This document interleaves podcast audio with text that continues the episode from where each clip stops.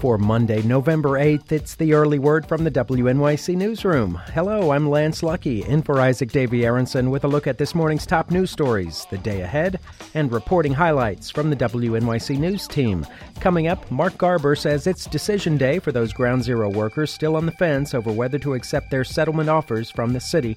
And Matthew Sherman tells us the Long Island Bus Company is facing a very uncertain future. We'll start with the morning's top headlines just ahead. The Early Word is a production of WNYC Radio. You can support this podcast by making a donation at WNYC.org, where you can also get the latest updates on this morning's headlines on the news page. The river that's been a source of the cholera epidemic in Haiti is expected to overflow today. It's been swollen by heavy rains from Hurricane Tomas, forcing officials to open a dam that could cause flooding. People along the river are being urged to evacuate with their livestock. The outbreak has killed some 500 people and sickened thousands more. President Obama and the First Lady began another day in India with an official arrival ceremony in New Delhi. The president then sits down for talks with Prime Minister Singh, followed by lunch with business leaders. Later, the two men hold a news conference, and President Obama speaks before the Indian parliament. Keith Olbermann of MSNBC will be back on the air Tuesday after being suspended indefinitely for making political donations to three Democratic candidates. MSNBC CEO says two days off the air is appropriate. NBC News forbids employees from making political donations unless they receive an exception in advance. It was a day of firsts at the 41st running of the New York City Marathon. In his marathon debut, 26 year old Ethiopian Gebre Gebremariam won the men's crown, the first time that's happened since Alberto Salazar did it in 1980.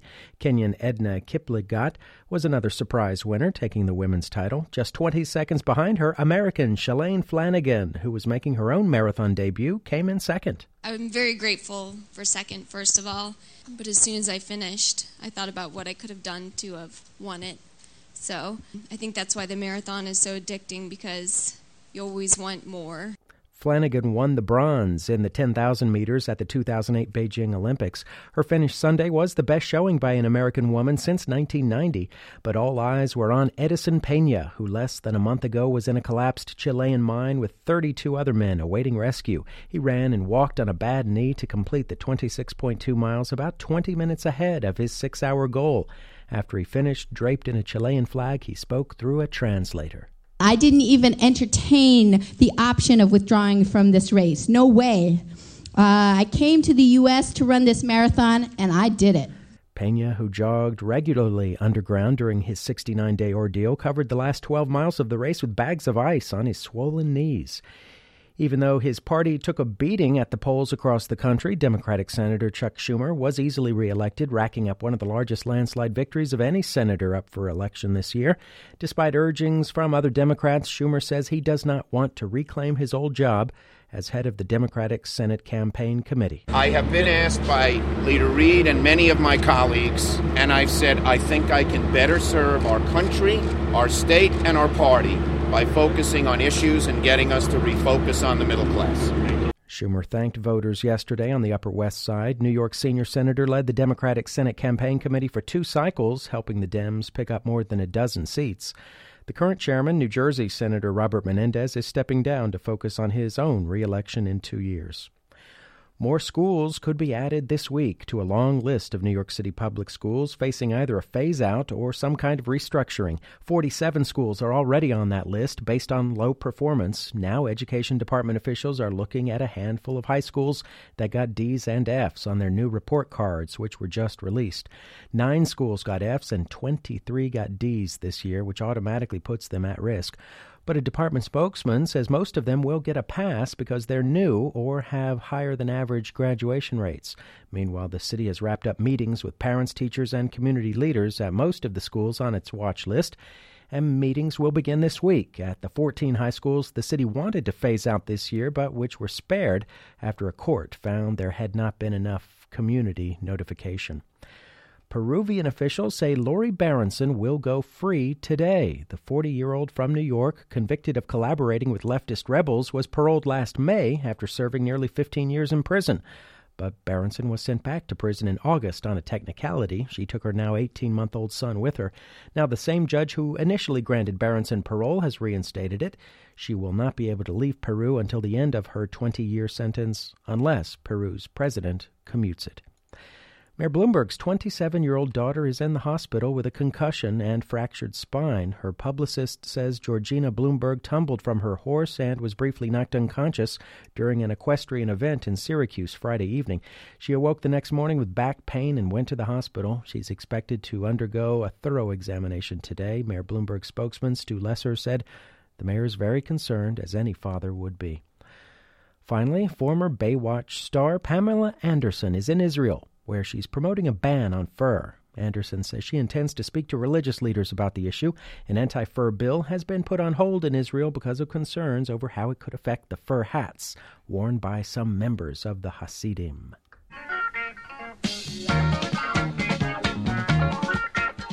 Taking a look at the calendar today, President Obama continues his tour of Asia this week. He's still in India today for those meetings with government officials in New Delhi. Tomorrow, he's off to Jakarta, Indonesia. The leaders of Iraq's two main political blocs plan to meet face to face today for the first time since the March elections. A political deadlock has stalled the formation of a new government. Today and tomorrow in Washington, the Department of Energy holds an open meeting of the National Commission on the BP Deepwater Horizon oil spill and offshore drilling. And in the city today, it's the Securities Industry and Financial Markets Association annual meeting. Bank CEOs and Senate Banking Chair and retiring Senator Chris Dodd powwow with other financial poobahs to discuss regulations and America's economic future. Just a few things happening this Monday. Today is the deadline for thousands of police officers, firefighters, and ground zero cleanup and construction workers suing New York City over their exposure to toxic dust to decide whether to join a legal settlement that could ultimately pay them as much as $815 million. WNYC's Mark Garber has more. More than 10,000 people have sued the city and a long list of companies that handled the cleanup of lower Manhattan after the 9 11 attacks. Paul Napoli, a leader of the legal team representing most of the plaintiffs, says 90% of those eligible have said yes. Under the terms of the deal, at least 95% of the plaintiffs must opt to participate for the settlement to become effective. Today's deadline technically applies only to a settlement negotiated between Napoli's legal team and the city's attorneys last spring. But since then, the firm has worked out similar agreements with other defendants in the case, including the agency that owns the World Trade Center site. For WNYC, I'm Mark Garber. Neither Nassau County Executive Ed Mangano nor MTA Chairman Jay Walders say they have enough money to keep the Long Island Bus Company going.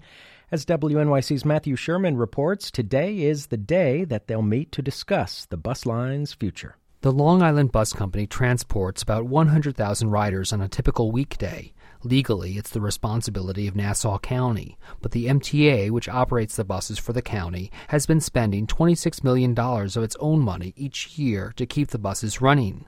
The MTA says because of its own budget problems, it will withdraw the subsidy as of January, but County Executive Mangano wants the MTA to phase out the subsidies more gradually. Meanwhile, Mangano is moving ahead with a backup plan. He received a small number of bids last week from private companies willing to take over the service. A spokesman says Mangano will begin reviewing them shortly. For WNYC, I'm Matthew Sherman.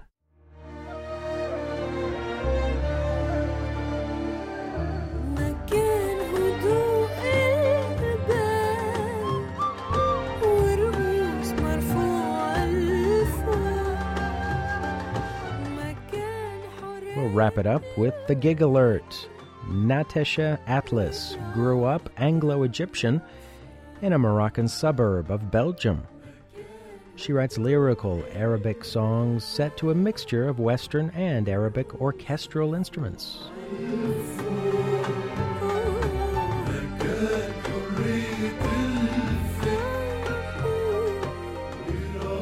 Atlas's soaring voice will be on display tonight, paired with a lush orchestration in Greenwich Village at La Poisson Rouge. You can download this track, Makan, on our culture page. Just click on culture at wnyc.org.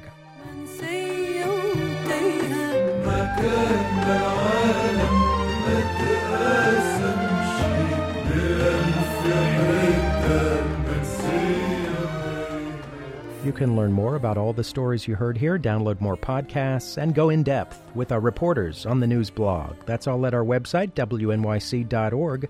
You can hear us there 24 hours a day, as well as on the air at 93.9 FM and AM 820. From the WNYC Newsroom, I'm Lance Lucky. Have a good Monday.